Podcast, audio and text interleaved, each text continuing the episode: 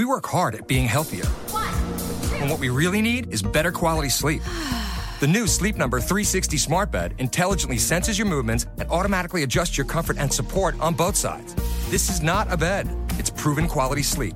It's the biggest sale of the year where all beds are on sale. Save 50% on the new Sleep Number 360 limited edition smart bed, plus special financing only for a limited time. To find your local Sleep Number store, go to sleepnumber.com. Special financing subject to credit approval. Minimum monthly payments required. See store for details.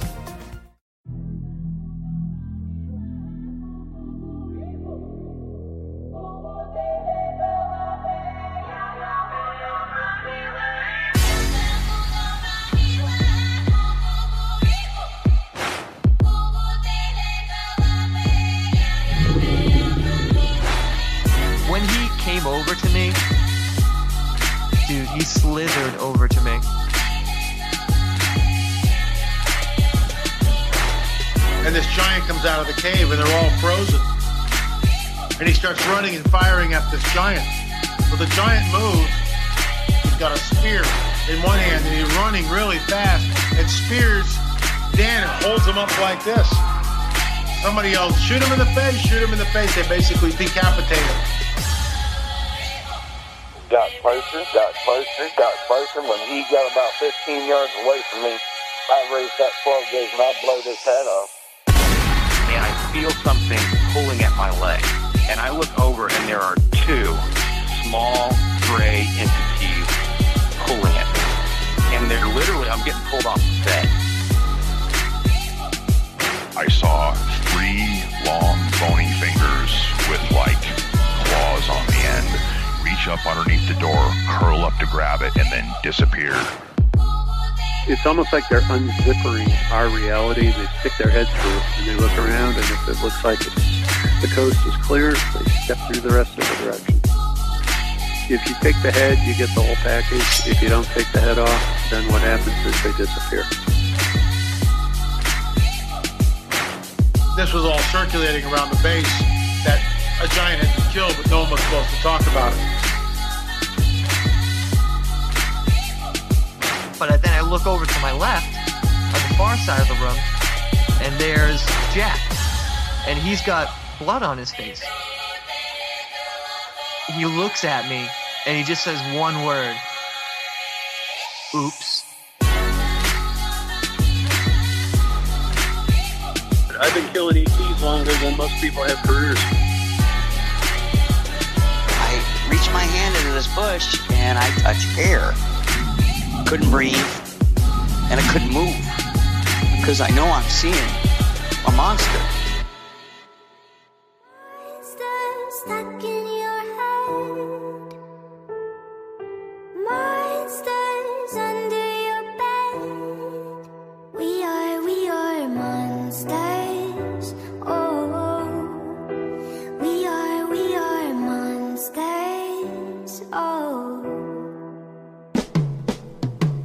To the show, everybody. You are listening to The Confessionals, a proud featured show of blogtalkradio.com. I am your host, Tony Merkel. Thanks for being here. Today, we have a great show coming up for you, but before we get into it, if you had an encounter or a story you'd like to share with me, go ahead and shoot me an email. My email address is theconfessionalspodcast at gmail.com. That's theconfessionalspodcast at gmail.com. Or you can go to the website, theconfessionalspodcast.com, hit the connection section, and you can reach me that way as well.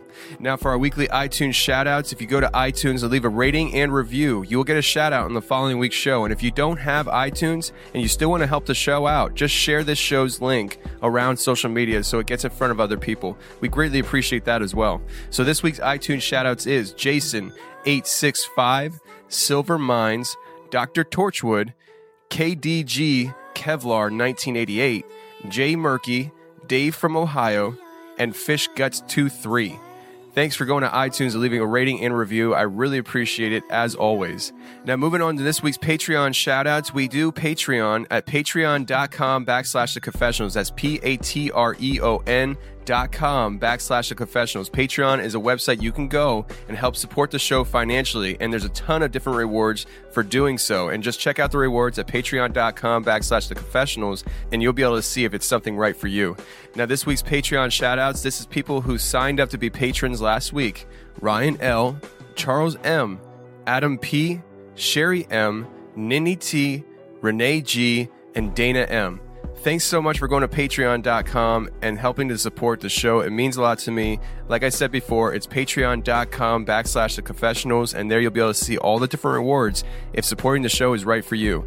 And to any of the patrons who have signed up but have not friend requested me on Facebook yet, I highly encourage you to do that if you have a Facebook account because then I can add you to the secret Facebook group. My Facebook account is facebook.com backslash T B Merkel. That's facebook.com backslash TB Merkel. Shoot me a friend request and then I can add you to the secret group. Now, tonight we have two different interviews coming on. We have Kirk coming on to share his Bigfoot encounter and his Dogman encounter here in the state of Pennsylvania. He lives on the western side of the state from me, and he had two different accounts happen at two different times, and he comes on to share these accounts with us. But first, we want to bring on Leslie. And Leslie actually runs the Frank Sarris Library in Canonsburg, Pennsylvania. She's organizing this whole event that me, my brother, and everybody else are going out to. And we bring her on tonight to talk about what she's going to be doing at the Frank Sarris Library on April 14th, 2018, with this Bigfoot Town Hall meeting. So let's get to it right after this.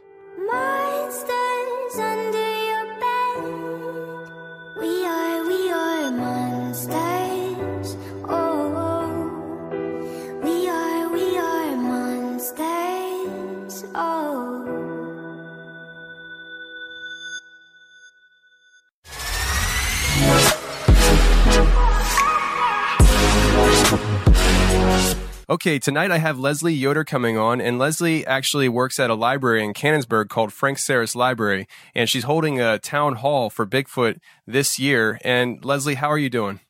I'm doing fine, and I'm looking. I'm looking forward to Bigfoot Fest 2018.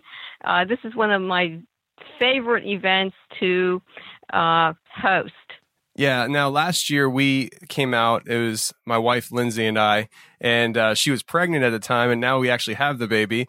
And so things are a little different this year. I'm still going to go out, but I'm going to be bringing my uh, younger brother with me. But if you would just share with us what this event is about and what's going to be happening this year. Well, this year, this event, uh, I wanted to fo- give it a different twist this year. So I thought a town hall event would be great.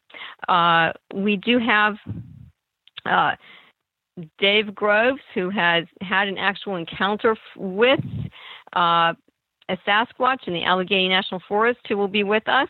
And my hope is that it draws others who've had encounters who will come and talk and feel free to talk. Uh, this is going to be an open of discussion, open forum. Uh, also, our, our guest speaker will be Doug Waller, who is the founder of the Southeastern Ohio Society for Bigfoot Investigation. The event will start at 1 and it's free, it's open to the public, and we're located uh, in Washington County, PA, in Canonsburg. Uh, and so we are easily ac- accessible from Interstate uh, 70 and 79. We're at a at a good a good place, a good location. And Doug and uh, his partner in crime, Shauna Parks, have, uh, as I understand it, a new presentation. So I'm excited to listen and see what they've what they've come up with. Yeah, and I'm really excited about it too. Now, Doug Waller is a great friend of mine, and obviously so is Dave Groves. So it's just really nice to kind of get the gang together and and help host this event. And uh, you know, I know you were talking about having different people coming out and sharing their Bigfoot encounters and stuff, especially if they're you know they would lo- you would love to have a lot of local people coming out and sharing their experiences. And I know you and I had talked about it a little bit ago, where uh, the the fellow that was on my show for episode one, Tom, he actually is from Canonsburg. He is a, a farmer in Canonsburg who has seen two different Sasquatch on two different occasions in Canonsburg within the last two years, and uh, he's really excited because I talked to him about it. He wants to come out and share his story and stuff, and have me kind of just help guide him through the you know sharing his story again in front of a live audience. He's really excited about doing that. That's wonderful. And this, I'm and I'm sure you know this, Western Pennsylvania with the Laurel Ridge that runs, the Chestnut Ridge that runs through this part of the state is and has been a hotbed of Sasquatch activity. Uh, the uh, Animal Planets um, find, uh, Bigfoot program has, you know, been here. They have filmed in, in Fayette County. They held a town hall in Uniontown, and they have also uh, been to the northern part of Pennsylvania near the Allegheny National Forest to talk to folks up there who have had encounters. Yeah, absolutely. Finding Bigfoot has been out there a couple times in that area. I know Ohio, Pennsylvania, West Virginia, that whole area is filled with these stories of these creatures being out there. And uh, it's absolutely fascinating. And, uh, you know, I'm, I'm just very excited about, you know, hosting, help, helping you guys pull this event off. And it, it's just going to be a lot of fun. Um, so you said that it starts at one o'clock and it's free, right? Yes, it is free. And we, uh, there will be uh, Doug Waller will be there also, and there will be um, there will be uh, items for sale, everything from I believe uh, T-shirts and other and other things, and I I'm not certain about books, but T-shirts and that sort of thing. Uh, there will also be I'm going to be having a a a drawing for a, uh, a prize. Probably once again with my my favorite coffee vendor from the West Coast, Sasquatch Coffee. So uh, be looking for that. Uh, that will also be taking place, and it's just a great time to get together with people who really believe that there is something out there, that it's not just that when people see these things, it's not just a figment of their imaginations, that there is something really to it. And uh, I believe, and my interest in it comes from a historical and anthropological interest. And then I be, really became interested when my husband and I started attending an event in Wheeling at Cabela's and the Creature Weekend. And that's when my interest really peaked. And it was at that point that I met Doug Waller and Shauna Parks, and the rest, as they say, is history. Yeah, absolutely. And uh, I, w- I was just talking to Dave Groves this week, and he wants to donate a piece of art for the uh, the raffle that I think people are going to be pretty excited about. I don't want to give it away; you have to show up to find out what it is. But uh, he's very excited about donating this. So uh, definitely encourage people to come out. I've been telling people, you know, I'm driving six hours to get there. So within, if you're within a five hour radius of Canonsburg, Pennsylvania, I highly encourage you to come pack out this library, get a crowd there, and just have a great time hanging out with me, Doug Waller, Dave Groves, and everybody else. It's going to be a lot of fun. So, uh, Leslie, I really appreciate you kind of coming on, just sharing a little bit about the event. And I'm looking forward to seeing you on April 14th. And I as well. And for me, this is one of my favorite events that I host all year. And uh, so, welcome and welcome everyone to Canonsburg and the Frank Sarris Public Library. Fantastic. I'll see you there. Okay, Leslie? We'll see you. Yes.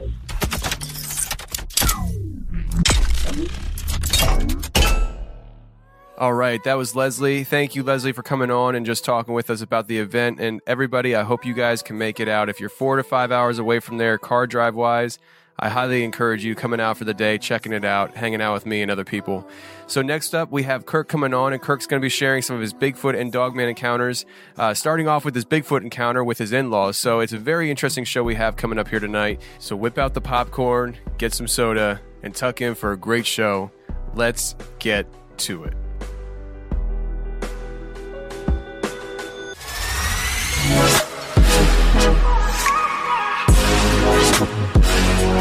Okay, tonight I have a great guest coming on. We have Kirk, and Kirk, you and I connected a little bit back and stuff about uh, some of your experiences here in Pennsylvania. Now, you're on the western side of the state, I'm on the eastern side of the state, and that's about six hours in between. So uh, we're not very close to each other, but you do have some very interesting experiences. Uh, you've actually seen Bigfoot, you've actually seen Dogman, and so uh, we're going to go into some of these experiences you've had uh, in Pennsylvania throughout your life. So uh, to start things off, I know you said you had a Bigfoot encounter in 1977. If you want, you can just kind of start us off right there and let us know what happened. Sure, no problem, Tony. Uh, in 1977, I was fresh out of high school. I actually, at the time, was living in Ohio, and my father in law and brother in law were planning a hunting trip, deer hunting to West Virginia. They asked me if I would go. You know, try to get to know the family better, I decided to go. So we were down hunting. Uh, I won't give the exact location, but it was central West Virginia, right outside of an orchard. They wouldn't let us hunt on orchard, but we could hunt right outside it. Uh, first day there, we decided to scout around. I went to the west side of the property looking for a good place to hunt. I wandered for several hours, decided it was starting to get late. I needed to turn around, go back before it got dark. Uh, it was about 4:30 in the afternoon. As I went out, I always pick good reference points so that I can remember my way back. Well, I picked a reference point that had the two biggest trees on the ridge. So as I'm coming back, I come to that point and I've got to cross a little valley that's about 50 yards wide. I'm at the top of the one ridge, looking across the valley. I see my trees, but I also see a big, dark thing about four foot high or so that looks like maybe a big rock, but I'm thinking to myself, there's no way I could have missed that rock. What you know, what the hell is this? Am I in the wrong spot? And about that time that rock stood up. It was no rock, it was a Bigfoot. Its back was to me, and I literally froze. I have nothing but a bow and arrow as I say, I'm 18 years old at the time. Uh, don't have a clue what in the world this is I'm looking at. Just know that it's humongous. Um, I stand there pretty much shaking. Finally, after a couple minutes, this thing just turns slightly to the left, takes a couple steps, and it's gone. I went ahead and waited a few minutes, wanting to make sure it's completely gone because I need to go that way to get back to the camper. Uh, as I'm standing there, I realize if I wait too long, it might return and I might run into it face to face. So I go ahead and I cross, get back to the camper, tell my father in law and brother in law what I saw, didn't know what it was. The best way I could explain it was, well, maybe it was a bear. I knew in my heart it was no bear, but didn't know what else to say. Couldn't say it was a monster because I figured they'd make fun of me. Well, the father in law, he just laughed about it. The brother in law, he was somewhat interested in it, but you know, really didn't want to seem too interested in it because his dad would make fun of him. So we talk about it a little bit, and I'm pretty shook up. They could tell I was shook up. Uh, we go to bed that evening. The next morning, we decide we're going to scout a little bit more because nobody really found a decent place to hunt. Well, the brother in law, he says to me, let me go see where you saw this. Basically, we walk back over to this ridge line, and there again, both of us have our bow and arrows with us. Uh, Willie says to me, he says, and how big was this? And we were standing right beside the tree it was beside. I reached up to the limb that it had to duck under to get from to keep from hitting its head, and I could just touch that limb with my bow with an outstretched arm. Willie made the exclamation, That's got to be eight foot. He said, It can't be anything. There's nothing that big. Well, we went on, we went hunting, and I never did find any signs of any animals in the West End. So basically, I hunted over on the east side. We went to a little store, convenience store, and gas station to get coffee and cigarettes and such. Uh, we're talking with two locals in there. they asked the father in law, who was native to down there originally, if we had had any luck yet. And he just said no, we'd seen a few signs, but not even what we thought we should. Uh, me being a young guy, I piped up, well, I saw a bear. The one local looks me dead straight in the eye and said, son, there's no bear here.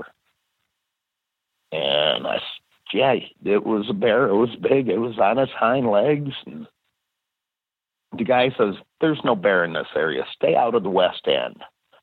Well, the odd thing is, I never told them where I was hunting, where I was looking down there. Uh, but they knew that I had to be in the west end of that property. Incidentally, that property was about 7,000 acres or so. Uh, so we went back and we hunted. Uh, the father in law, brother in law, and myself, we all stayed kind of close together, not spread out as we were intending to be. And that afternoon, I hear the father in law yelling, I got one, I got one. And me and the brother in law went running over to where he was, and he was already down out of his stand. We started to track this deer. We got to where you could tell the deer laid down. There was pool of blood, but no deer. It just vanished like something had carried it off. Well, as odd as that is, I said to the father in law that, well, that monster slash bear took it. Father in law said, or a person. But there was no signs of a person. There was no signs of a bear, no signs of a monster or anything. The deer was just gone that evening, we were in the camper, which the night before we had slept outside in sleeping bags because it's a nice night out. Uh, it was first week in October. It was unusually warm down there. But for some reason, we all decided to sleep in the camper. Uh, we were in the camper asleep and we got awoken by the camper shaking violently. Got up, looked out, didn't see anything. We were all puzzled, but okay, you know, maybe it was the wind. Tried to go back to sleep, and about half an hour later, the same thing happened. Well, this whole time we had been feeling like something was watching us. To make a long story short, after the second time of the camper shaking violently, the father in law, who had been a hunter all his life and was in his 50s at the time, decided that something was going on. The best way he could explain it was maybe a storm front's moving in. We're going to leave. We cut our trip short about three days due to the fact that, quote, a storm was moving in. We we knew it was no storm that shook that camper. Uh, so we left that morning. Got back to Ohio. There were some marks that looked like maybe finger smudges, uh, about eight to nine foot up on the camper. No real evidence other than me actually seeing the creature and watching it for a couple minutes, but it was a very good feeling to get the hell out of there. Now, after we got home, uh, the brother in law and myself talking about how big this thing was that I saw, how big it must have been, decided we would try something. So I held my bow out at arm's length as high as I could reach, just like I did to reach at Branch. He took a tape measure and measured from the tip of the bow to the ground, and it was right at 10 foot. So that creature I saw had to be around 10 foot, 10 foot two. It was probably four and a half foot wide at the shoulders. Just massive, humongous, scared the living hell out of me. Still scares me when I think about it today. I will never forget that encounter. And since then, there have been many more. Right. And so when you were, you know, out there and you were hunting, if I remember correctly, you said you were there with your uh, father-in-law. So I'm assuming you were just just out of high school. So you married the girl you were dating at the time.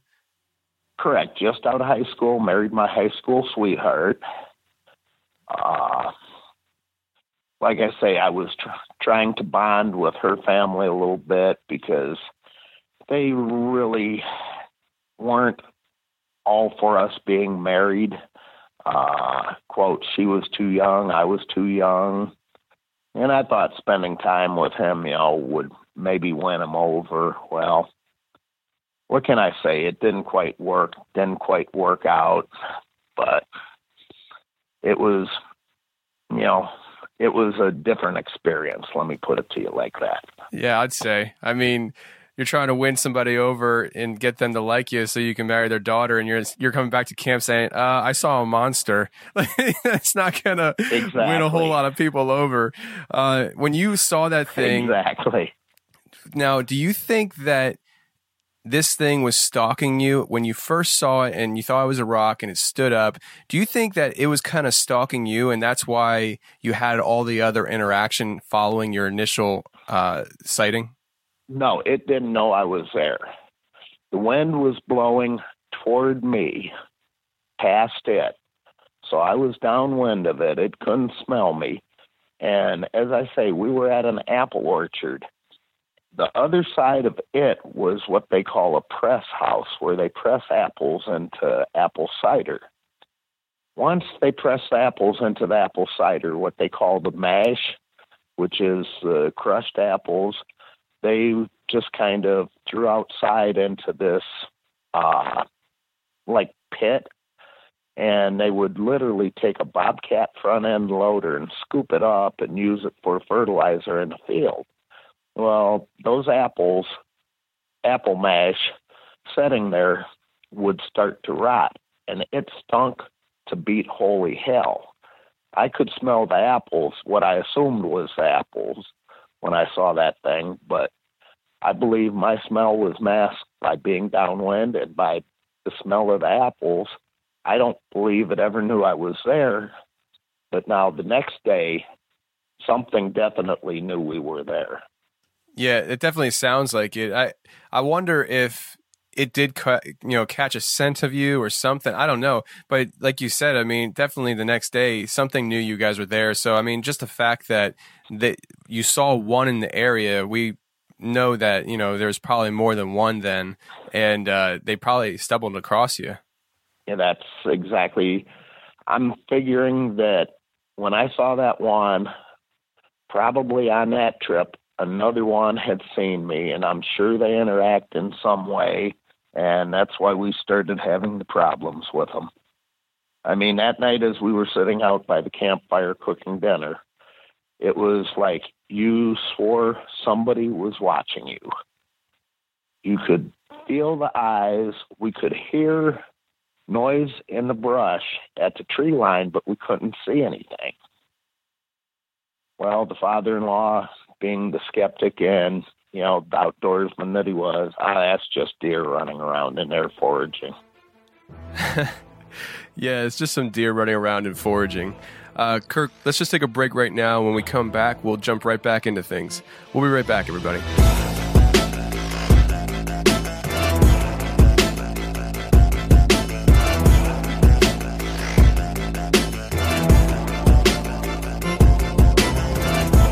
Okay, the last few weeks I've been talking to you about astonishing legends, and I want to come at you one more time about astonishing legends, Scott and Forrest. These guys have been doing this podcast, Astonishing Legends, for quite a while, since 2014.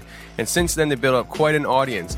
Their quality of audio is amazing. I'm telling you right now, if you enjoy the quality of audio that you have with the confessionals, you're going to really enjoy the quality of audio Astonishing Legends offers. Not only do they offer great quality audio and great content, but they also have a bookstore on their website and a blog. So if you want to go to astonishinglegends.com and check out their blog, it's an awesome blog. It has lots of content on it, and their bookstore has quite a few books on there that you're going to love to check out. So go ahead and check out astonishinglegends.com. And if you want to contact them, go to astonishingcontact at gmail.com. That's astonishingcontact at gmail.com. Go to iTunes and look up Astonishing Legends, and you will love their show. So subscribe today.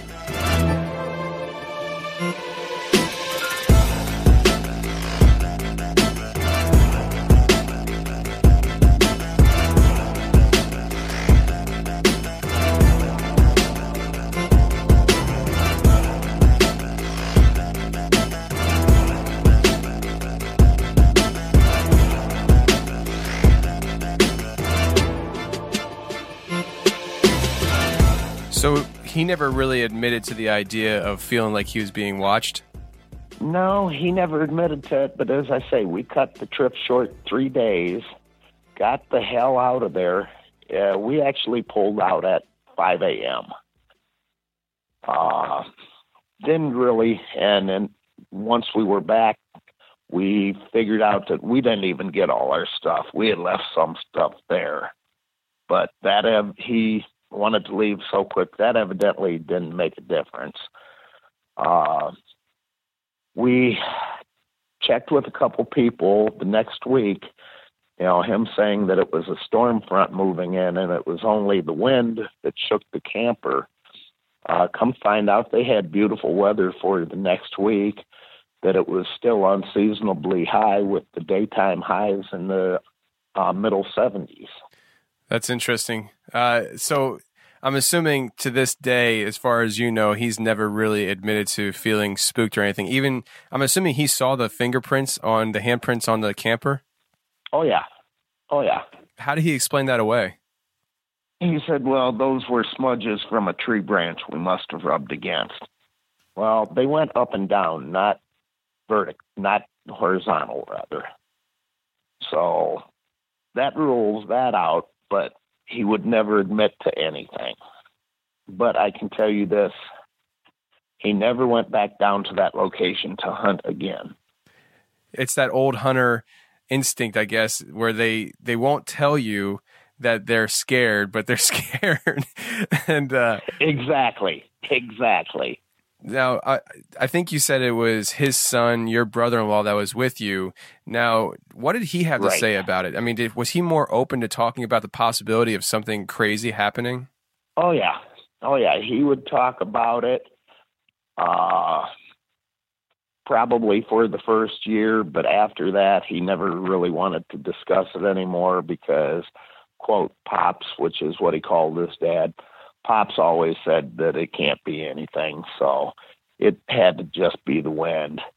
And we don't know what you saw, but you know, it. You must have just imagined it. Wow. So you just imagined we something. did find a couple. We something stealing his deer, yeah, and something shaking the camper that woke all three of us up.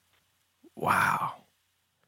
Because that's the thing. I mean, when, when it came to the whole deer going missing, did it? How long did it take you to track down the deer? Once he yelled, "I got one," and you guys tracked down the blood puddle. How long did that take, roughly? We we tracked it. It was probably 40, 45 minutes to get Okay. from where he shot it to where we found the blood pooling and the matted down grass, which was actually it was right at the edge where it turns into the woods. Okay. So when you when you get there, there wasn't a body anywhere. It was the body was literally gone, right? Nothing. It was gone, like something swooped down and carried it away. See, and that's the thing. I mean, as a veteran hunter that shot this, I'm assuming he shot a mature deer, a doe or a buck that was mature. Right. And I just don't see It was a an eight point buck. Okay, so it was, it was a big, it was a sizable deer, and you know to carry something like that away that that's got to be pretty hard if you're a person Right. Oh yeah. because you said there was no drag marks right No, no drag marks whatsoever.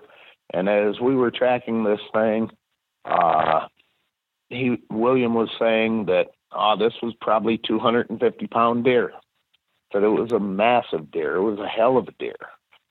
Well, of course, you know, you've got adrenaline flowing when you shoot it. Maybe it wasn't quite that big, but I'm sure it was still probably at least 200 pounds. holy cow So I mean, would have definitely been very hard for a person to carry off. You would pretty much have to drag it. Yeah, absolutely. I mean, it's definitely possible to carry 200 pounds, but when when you put the equation in 200 pounds out in the woods, you know, having to probably do it by yourself and do it quickly enough that nobody sees you. Uh, there's not a whole lot of people that can do that, you know. And if if they can, why don't they just hunt their own deer? Right, and you'd also you would have had to know the topography of the land there. It would have either had to been carried back past us, which it wasn't, or it would have had to go into the woods. Well, to go into the woods, you were about two miles to the next road, having to cross a fairly wide stream and pretty mountainous uh, terrain. So it would have made no sense for a human to pick it up and take it into the woods. Yeah, I agree with you. I absolutely agree with you. And when you this whole thing happened and you guys go back home, did you tell your girlfriend what happened? Well, actually, she was my wife. We had just got married Okay. that July, and this happened in October, the first week of October. Uh, oh yeah, I told her, and she laughed at me. Uh, she was Daddy's little girl, and Daddy could do no wrong. Daddy would never lie. You know, he knew best. okay, well, like I say, the marriage didn't last real long, but oh, so uh, you kind of started off on the wrong foot there, huh? exactly. Yeah. Well, I uh I definitely think that you saw something, obviously, man. I mean, it's kind of hard to mistake when you are picking a, a marker out, you, you see the two trees, and then you see something that wasn't there four feet high, and then it stands up to about 10 feet high. It's kind of hard to mistake in that for anything else. Uh, what was your, what was your knowledge? Exactly. Yeah, exactly. So, what was your knowledge at that time on Bigfoot? I know you said you didn't think it was Bigfoot at the moment, but did you know about Bigfoot? Well, okay, let me give you a little background. My grandmother was Cherokee. And growing up, when we would go down to visit her, she lived in West Virginia, her and my grandfather. When we would go down to visit, sometimes she would tell stories about, quote, the hairy man of the woods. And she also told a story about the hairy man of the woods fighting with the dog headed man. But you know, as kids, we always thought that this was just some tale to keep us inside at night. Uh, they lived on a farm down in the mountainous region, and we liked to go outside and play. You know. Well, we just figured that it was tales to keep us in, indoors so they could watch us better. Uh, but as far as ever knowing about Bigfoot, I had no clue about it.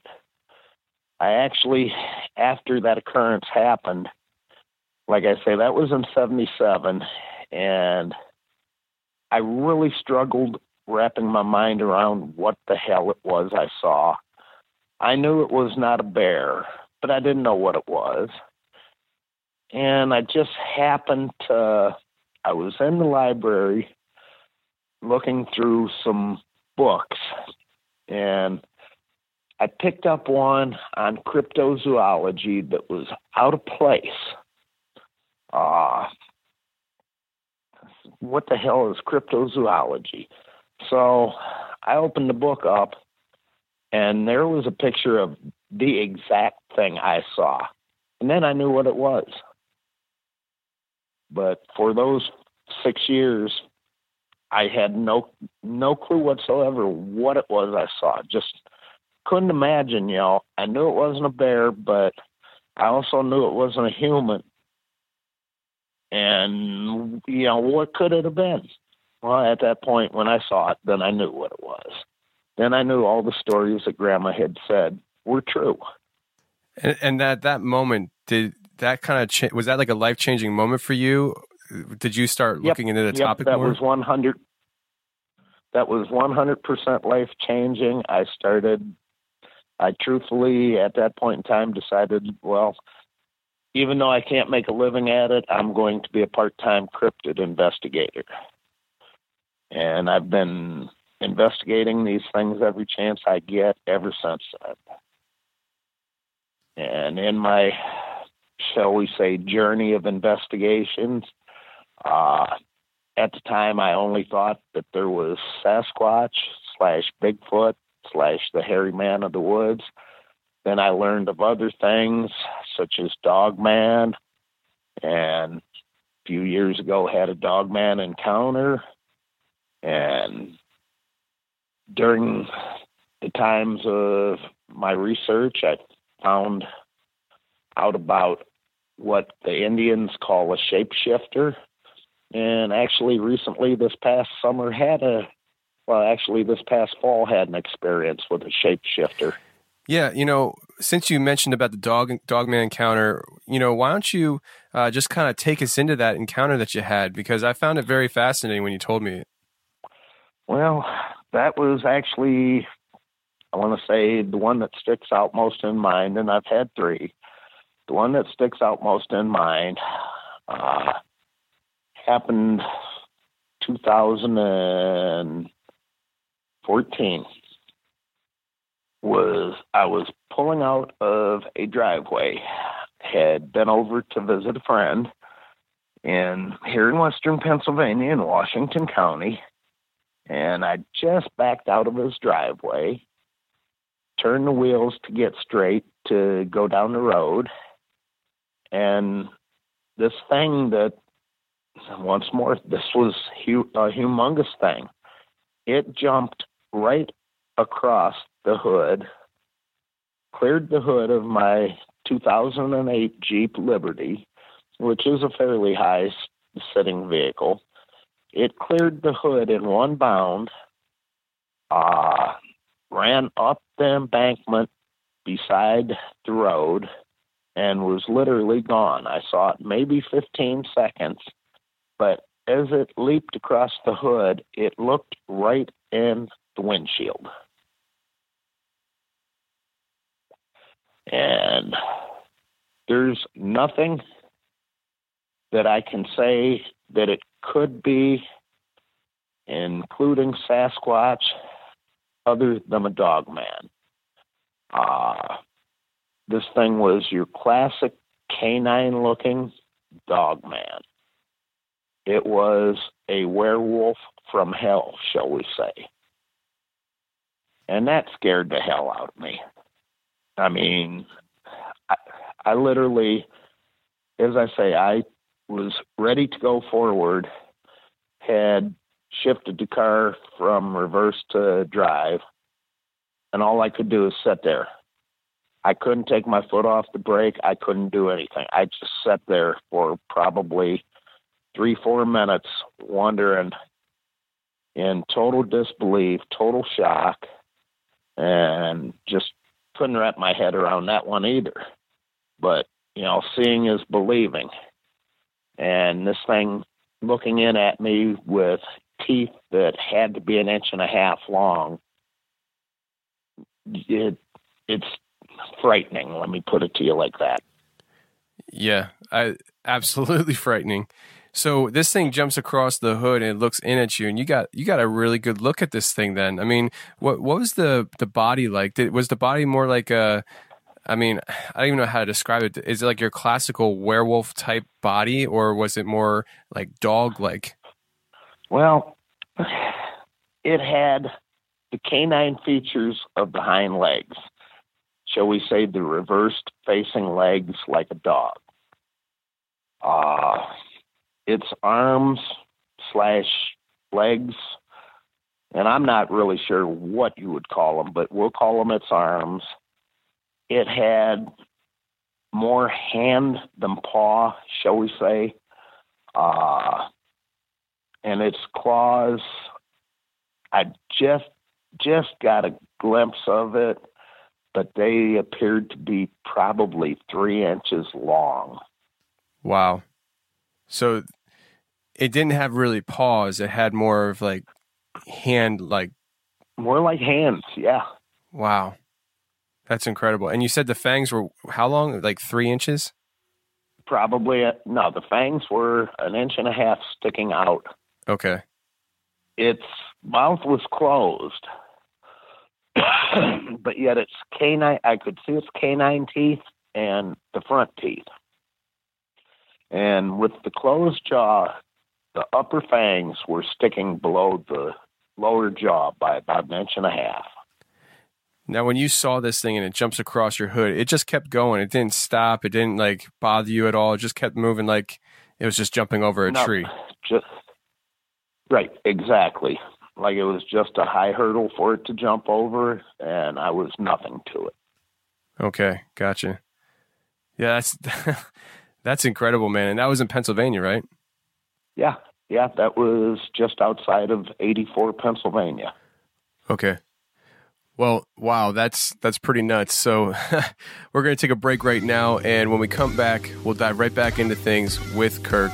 We'll be right back, everybody.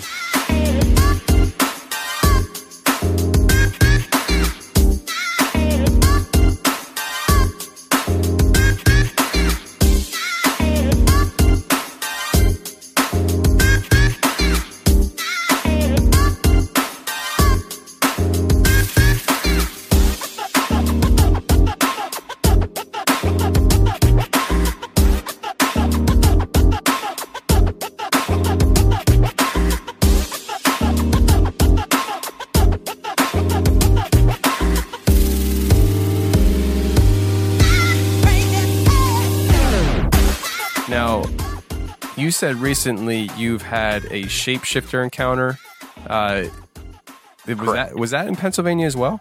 Correct. That was very near the Pennsylvania West Virginia border. So what happened there?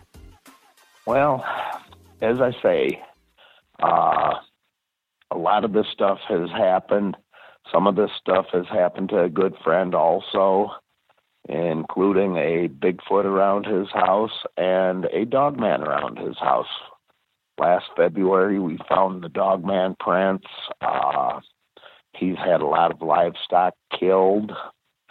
So we started doing more investigations, shall we say, trying to get to the bottom of this thing, trying to prove that it exists. So we were at this one location where it had been rumored to have been spotted before. It actually is on uh, the cloaked hedgehog's map of being spotted there. We were doing the investigation. Both of us were on quads. It was early on a Sunday morning in October. And there again, the first weekend in October, uh, except it was, shall we say, on the chilly side.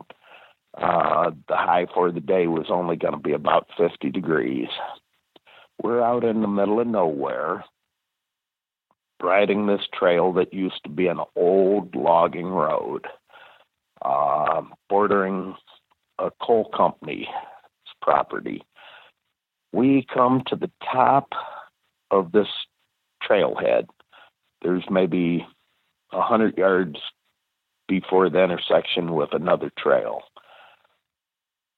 We're very muddy. It had rained the night before. Like I say, the high for the day was only going to be 50. We encounter this little old man that I would say, from the looks of him, would be about late 70s. This man is dressed kind of odd. He has on nothing but a police pullover shirt. He has very baggy blue jeans on. He's smoking a cigarette and he has house slippers on. Now, there's no house anywhere near there. The closest house is three and a half miles away, with the exception of one old abandoned house that was abandoned in 1988 that originally had been built in the 1850s. But, anyways, you know, I'm getting ahead of myself. So, this man, we'll call it, is just totally, totally out of the normal of anything you would think to see out there. Well, we don't want to splash this guy with mud. So we're going by him very, very slow.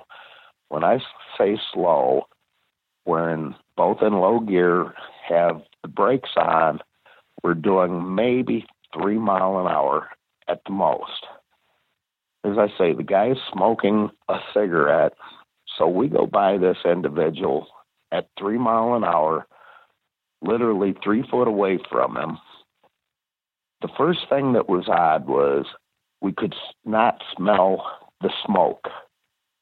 The second thing was when we looked down and both noticed that the guy had house slippers on, but there were there was no mud on the house slippers. As soon as we got by the guy, we went maybe another hundred foot. I stopped Hank, my partner, and I said, "There's something strange about this guy. We got to go back and find find him, see what's up." I said, "This guy does not belong here." And the first thing came to mind was, you know, maybe this is some old man with dementia. And literally, as I'm standing there saying that, we hear a series of wood knocks. We turn right around. As I say, we only went about a hundred foot, so we're talking all this within a minute. We turned right back around. The man was gone. To the right of that trail is a 300 foot drop off into a river. To the left, it goes up, raises about a hundred foot into very thick, dense woods.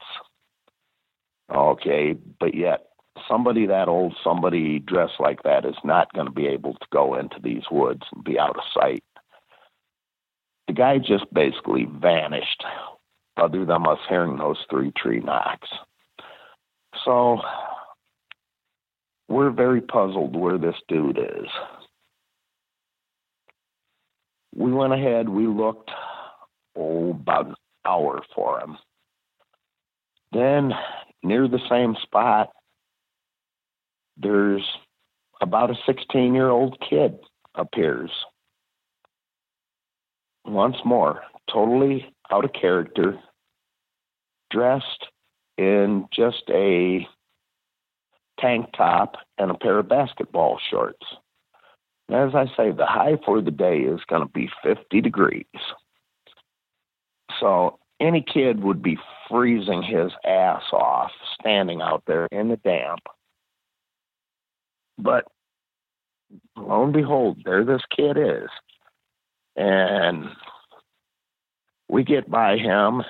Hank, at that time, was one that stopped because my mind was still, I want to find this old man. Hank at that time stopped and said, You know, there's something not right about this boy. I said, Yeah, let's go talk to him. Well, we were probably 50 foot or so only past him to the point where I should be able to turn my head, look back, and see him. And I turned my head, got off the quad. There's nothing there. I look over into the valley. And literally, what appears to be a dog man is standing there by a tree and ducks behind the tree. Now, was it a dog man and this kid just disappeared? I don't know. By what Indian legend tells me, that this was probably the old man, the kid, the tree knocks, the dog man slash werewolf, whatever the hell you want to call it, was probably all a shapeshifter. We tried to ride over to where we saw the dogman slash werewolf.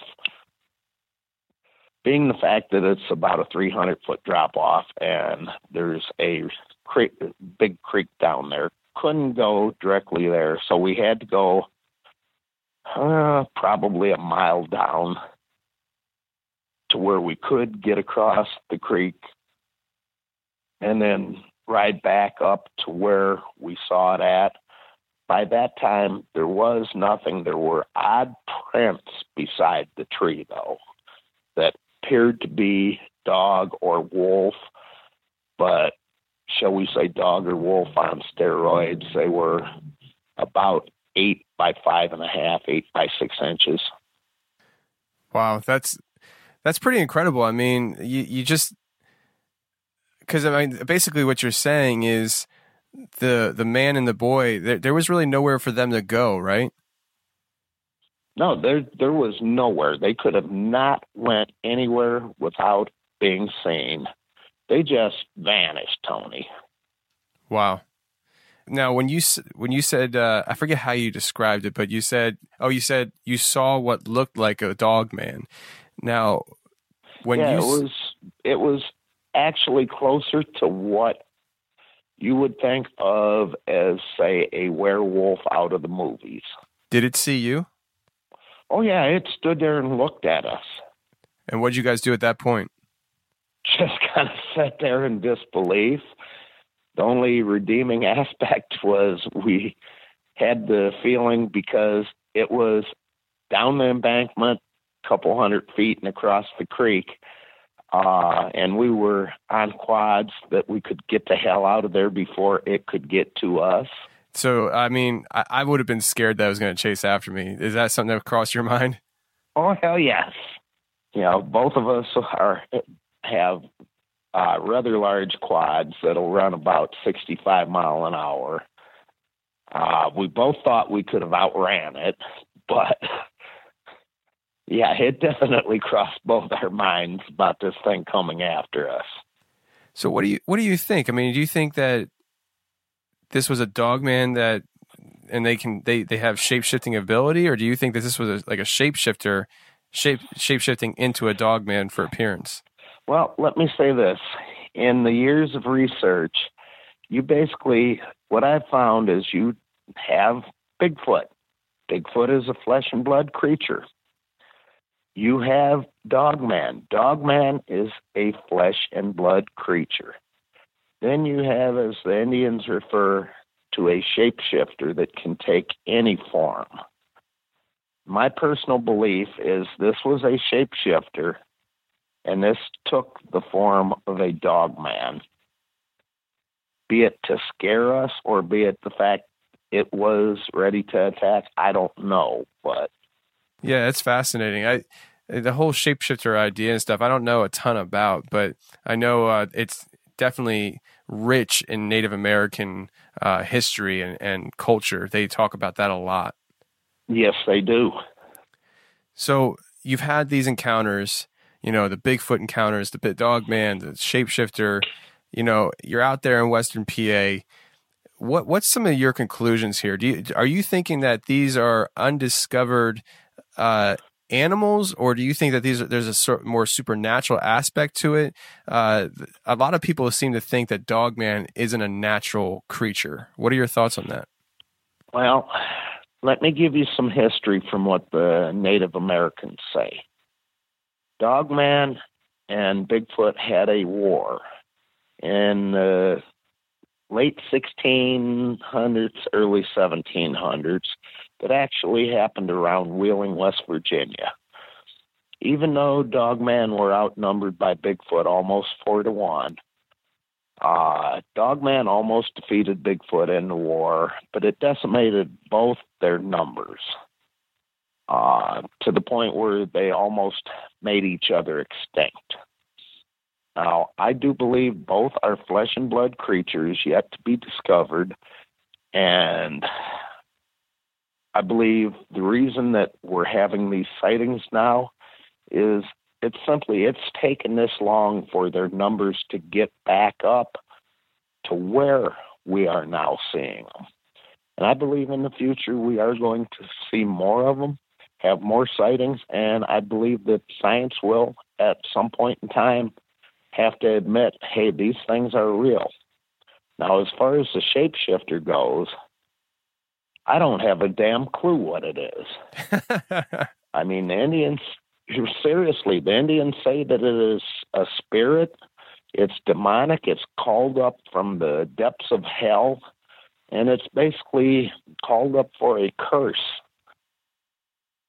But, you know, I can't say one way or another. I just know that I really don't want to run into it again, with the exception of maybe if I've got a tank, you know, or you know, maybe a flamethrower. Yeah. No, I I get it, man. I mean, I've never seen anything like that, but I mean, I can imagine seeing that stuff can. I mean, I, I don't know. Like, I, I've heard of people's encounters and stuff, and some pretty scary encounters. And if I had a scary encounter like that, I don't know if I'd be able to step foot back into the woods. Tony, come on down for one of our investigations this season, and there's a good possibility that you will see something. Well, you know what? If the invite's on the table, I am planning on making my way out to Western PA sometime this year, so maybe we can link up. Not a problem, brother. I got an extra quad. You can ride with us.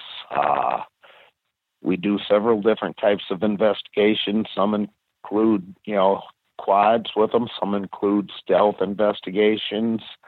We do one that's called the curiosity investigation, where you actually try to bait these creatures to come in to see what the hell is going on. And that actually seems to work pretty good. Uh, one thing I probably shouldn't give away, but I will, is they seem to be attracted to very cheap, strong smelling perfume. Really? So, like dollar store perfume? Right. That's interesting. I've never heard that before. But, uh, I mean, Well, I, I mean, you got to try other things. Sure. Uh, I'm sure you're familiar with Land Between the Lakes. Oh, yeah, absolutely. Okay. One of the theories of why that family was killed there was because of the perfume that the lady was wearing. Yeah, I've, I've never heard that, but I mean, if if it makes sense though, if you're investigating and you hear something like that, to implement it into your investigations to see how it works. Right. Right.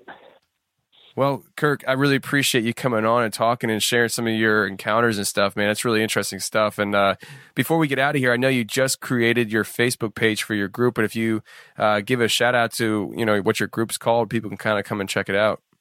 Sure. Our group is Northeast Cryptid Investigation Services. Uh, you got a problem? Give us a call. We'll come investigate. We are 100% free. The Facebook page was just created. I haven't added anything yet, but by the end of the weekend, it will be a lot of our investigation evidence will be posted on it. Right now, we have four members, soon to add our fifth and sixth. Uh, four of the members are all seasoned investigators. One has six years investigating Bigfoot, is a very good evidence gatherer. Uh, one of us has 30 years experience in the woods, and then my experience. And another has five years experience investigating dogman in particular. Wow, that's awesome, man. Well, yeah, like I said, I know you just created the Facebook group yesterday, but uh, by the time this show airs and everything, hopefully people start coming in and checking out your your uh, group there. And you know, if they have a need, hopefully they give you a call, man. But I really appreciate you coming on and check and checking in with me and sharing some of your stories. No problem, Tony. All right, brother. Take care.